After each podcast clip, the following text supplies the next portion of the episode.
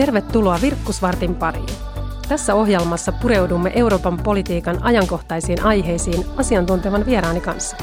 Minä olen europarlamentaarikko Henna Virkkunen EPP-ryhmästä ja tämä on Virkkusvartti. Tervetuloa mukaan.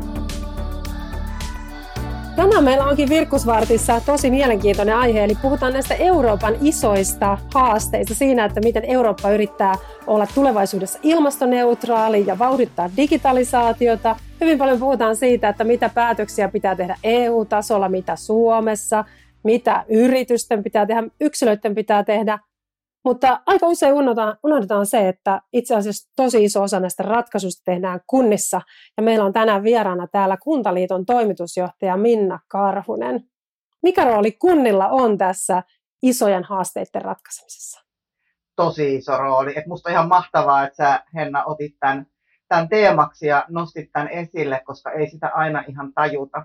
Me pidettiin tuossa viime syksynä tasavallan presidentin kanssa tapaaminen ja presidentti halusi kuulla kestävän kehityksen tavoitteiden toteuttamisesta kunnista. Ja siinä yhteydessä, kun katsottiin, niin kaksi kolmasosaa YK on kestävän kehityksen tavoitteista Agenda 2030, niin niistä toteutetaan kunnissa. Eli ilman kuntia nämä isot globaalit ongelmat ei ratkea ainakaan Suomen osalta, että ne kaikki liittyy oikeastaan kuntien toimintaan. Joo, Suomessahan kunnilla on poikkeuksellisen iso rooli, eikö vaan, että jos me verrataan muuhun Eurooppaan, niin tuskinpa missään muussa Euroopan maassa kunnilla on niin iso päätösvalta asioihin kuin Suomessa.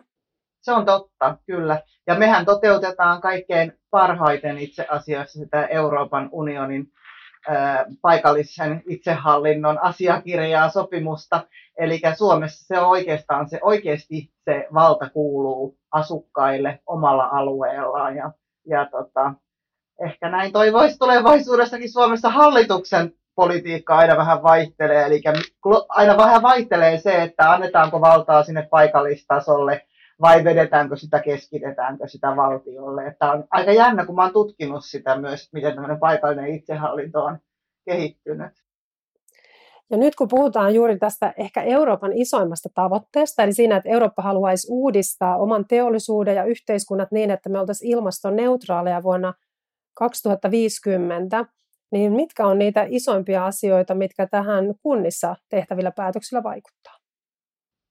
No kyllähän kunnat voi tehdä tosi paljon, jos ajatellaan maankäyttöä, kaavoitusratkaisuja ja, ja energiamuotojen valintoja sekä kaavoituksellisesti että kunnan omissa kiinteistöissä. Se on aika jännä. Meillähän on kunnat ihan hirveän kunnianhimoisia tässä, että kunnilla on useilla paljon kovemmat tavoitteet kuin mitä on EUlla tai Suomessa kansallisesti. Ja semmoinen jännä yksityiskohta on se, että jos ne kunnat, jotka on asettanut hiilineutraalisuustavoitteen vuoteen 2035, niin pääsee siihen tavoitteeseen, niin puolet Suomen tavoitteesta on saavutettu. Et vaikka kunnat, kunnat ei aiheuta niitä päästöjä, niin kuntien toimenpiteillä, jos ne onnistuu, niin puolet meidän kansallisista tavoitteista on toteutettu. Musta se on aika kova juttu. Ja kun kunnat tekee sitä työtä tosissaan, jos ajatellaan esimerkiksi Lahtea, joka on lopettanut kivihiilen polttamisen kaukolämmössä, niin, niin siellä on 70 prosenttia jo säästetty niin tai vähennetty noita päästöjä vuoden 90 tasoon. Että kyllä näillä on iso merkitys. Joo, mä katsoin myöskin näitä kuntien tavoitteita tässä juuri hiljattain, että tosiaan kun Euroopan tavoite on olla hiilineutraali, ilmastoneutraali vuonna 2050, Suomen tavoite jo 15 vuotta aikaisemmin, 2035, niin meillä melkein puolet suomalaista asuu semmoisissa kunnissa, jotka on asettanut vielä kovemman tavoitteen, eli olla vuonna 2030 hiilineutraaleja. Ja tässä on onnistumisiakin jo nähty, että viittasit tuossa Lahteen, joka on Euroopan ympäristöpääkaupunki tänä, tänä vuonna, mutta sitten pienetkin kunnat voi tehdä paljon. Et kansainvälistä julkisuutta Suomesta on saanut esimerkiksi I-kunta, joka puolitti päästönsä vuonna 2012-2016. Eli jokainen kunta voi tehdä tässä aika paljon. On, ja Iillehän tämä ilmastotyö on ollut aivan huikea menestys sikäli, että sinnehän on tullut aivan valtavasti investointeja, yksityisiä investointeja, ja he saavat myös tästä tuulivoimasta niin muistaakseni 1,2 miljoonaa euroa vuodessa verotuloja myös näitä voima, voimalaitoksilta.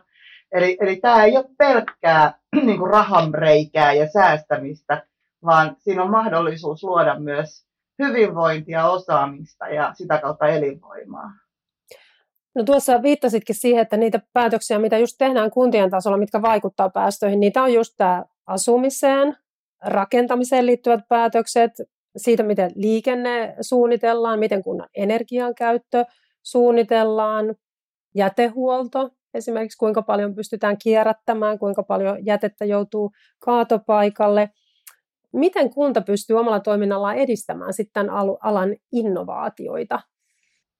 No monella tavalla. Meillähän esimerkiksi kunnat on luonut ö, paljon referenssejä yrityksille, eli omilla, omilla investoinneillaan ja, ja omilla hankinnoillaan todella paljon sellaista, sellaista niin kuin kehittämisreferenssiä yrityksille.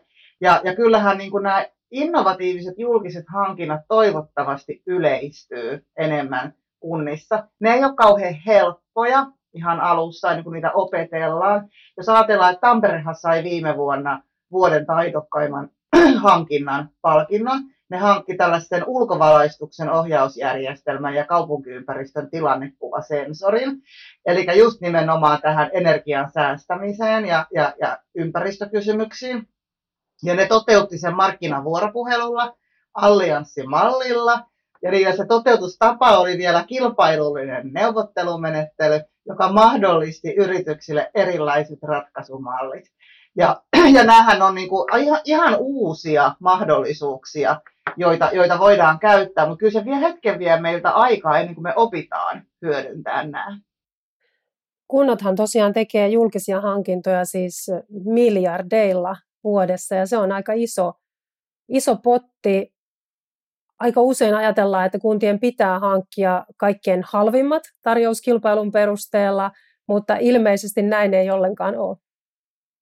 Ei, ei todellakaan. Eli nimenomaan tällä markkinavuoropuhelulla ja, ja kilpailullisella neuvottelumenettelyllä voidaan hakea sellaisia asioita, uusia ratkaisuja, mitä ei ole koskaan ennen tehty missään. Ja näissä kilpailuissa yleensä, näissä markkinavuoropuheluissa pärjää pienet yritykset, ketterät yritykset, jotka ei myy niin sanotusti bulkkia tai omaa yhtä, yhtä niin kuin tuotetta, vaan myydään ratkaisua. Hmm. Eli vaikka kunta ei saa niissä hankinnoissaan ei saa suosia oman alueen, vaikkapa yrityksiä erityisesti, niin voi asettaa näitä kriteerejä sillä tavalla, että laadullisesti hyvät tarjoukset pärjää ja pienetkin pystyy silloin osallistumaan. Ja tuo, mihin Minna Karhunen viittasi tuossa, oli se, että myös näitä uusia innovaatioita pystytään edistämään tätä kautta ja ehkä tarjoamaan sitten yrityksille juuri semmoinen alusta, missä voi kehittää toimintaansa ja kasvaa kansainvälisesti isoksi yritykseksi tulevaisuudessa kunnan aloittaman hankinnan ansiosta. On, ja kunnathan pystyy myös luomaan sellaisia ekosysteemejä, alustoja, missä esimerkiksi yritykset ja korkeakoulut, muut tutkimuslaitokset ja, ja, ja sitten kunta tietysti niin kohtaavat ja ratkovat, ratkovat yhdessä näitä haasteita ja ongelmia. Eli kyllä kunnalla on paljon keinoja siihen. Ja suomalaiset kunnat kyllä tekee tätä aika kivasti. Eli käytännössä nämä todella monet innovaatiot voi syntyä juuri kunnissa, kun siellä tuodaan yhteen, niin kuin viittasit, koulut, koulutuslaitoksia, tutkimusta, yrityksiä, julkista sektoria ja siinä syntyy tällainen ekosysteemi, missä voidaan luoda näitä uusia innovaatioita. Ja tämä on muuten tiedostettu nyt sillä lailla Euroopankin tasolla, että kun meillä alkoi tämä uusi Euroopan tutkimusohjelma Horizon Europe, niin siinä on yksi tämmöinen missio löytää sata ilmastoneutraalia kaupunkia Euroopasta vuoteen 2030 mennessä ja ikään kuin näissä kaupungeissa nyt testata semmoisia menetelmiä, että niistä pystyisi tulemaan tämmöisiä innovaatiokeskuksia koko Euroopalle, ja näistä kunnista haettaisiin sitten esimerkkiä seuraavat 20 vuotta, että miten kaikki eurooppalaiset kunnat ja kaupungit pääsee tähän samaan. Et mä itse toivon, että Suomesta kaupungit hyvin aktiivisesti hakis nyt mukaan tähän Horizon Europeen, koska sieltä on mahdollista saada nyt rahoitusta näille hankkeille ja sitten kansainvälistä tietysti verkostoitumista ja kilpailukykyä omille yrityksillekin jatkossa. Nämä innovaatiothan mitä enemmässä määrin juuri liittyy sitten tähän koko Euroopan kilpailukykyyn, ja siinähän meillä yksi tärkeä haaste on tietysti tulevaisuudessa ihmisten osaamisessa. Ja tämä on myös sellainen alue, mistä kunnat on itse asiassa Suomessa hyvin laajasti vastuussa. Kyllä, eli usein muistetaan se, että perusopetus on kuntien vastuulla, mutta kunnathan järjestää tietysti toisen asteen koulutuksen, eli lukiot ja ammatillisen koulutukset, ja, ja iso osa meidän ammattikorkeakouluista on myös kuntien omistamia kuntayhtymiä tai osakeyhtiöitä.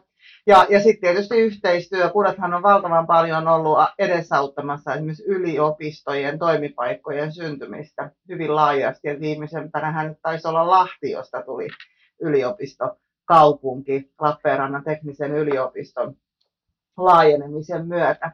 Eli kyllä kun, ja, ja ennen kaikkea, jos puhutaan niin tässä meidän, meillä käynnissä olevassa sosiaali- ja terveydenhuollon reformista, niin nämä osaamisen ja osaavan työvoiman saamisen kysymykset tulee olemaan entistä keskeisempiä kuntien toiminnassa tulevaisuudessa.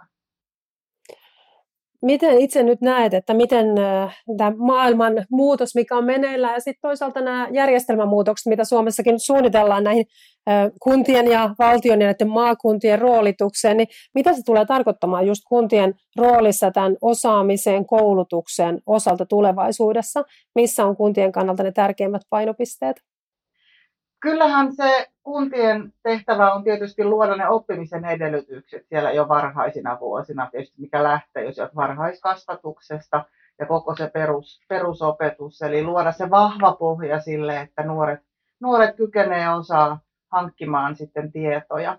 Mutta sitten on se vahva vuorovaikutus myös yrityselämän ja elinkeinoelämän kanssa. Ja tämähän on yksi syy, minkä takia kunnat ovat halunneet tämän työllisyyden hoidon tehtävän itselleen. Nythän tämä kuntakokeilu käynnistyi käynnisty tässä tänä keväänä ja kunnat on halunneet poikkeuksellisesti itselleen uuden tehtävän.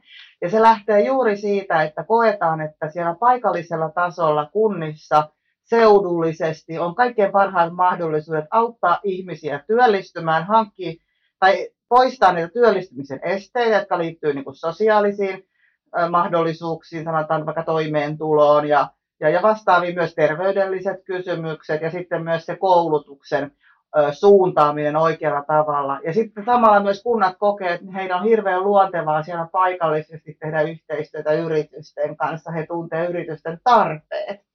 Et kyllähän viime vuosina tämä koulutuksen ja yrityselämän välinen vuorovaikutus on todella voimakkaasti lisäytynyt. Ammatillisessa opetuksessakin nyt entistä enemmän opiskellaan siellä työelämässä jo valmiiksi.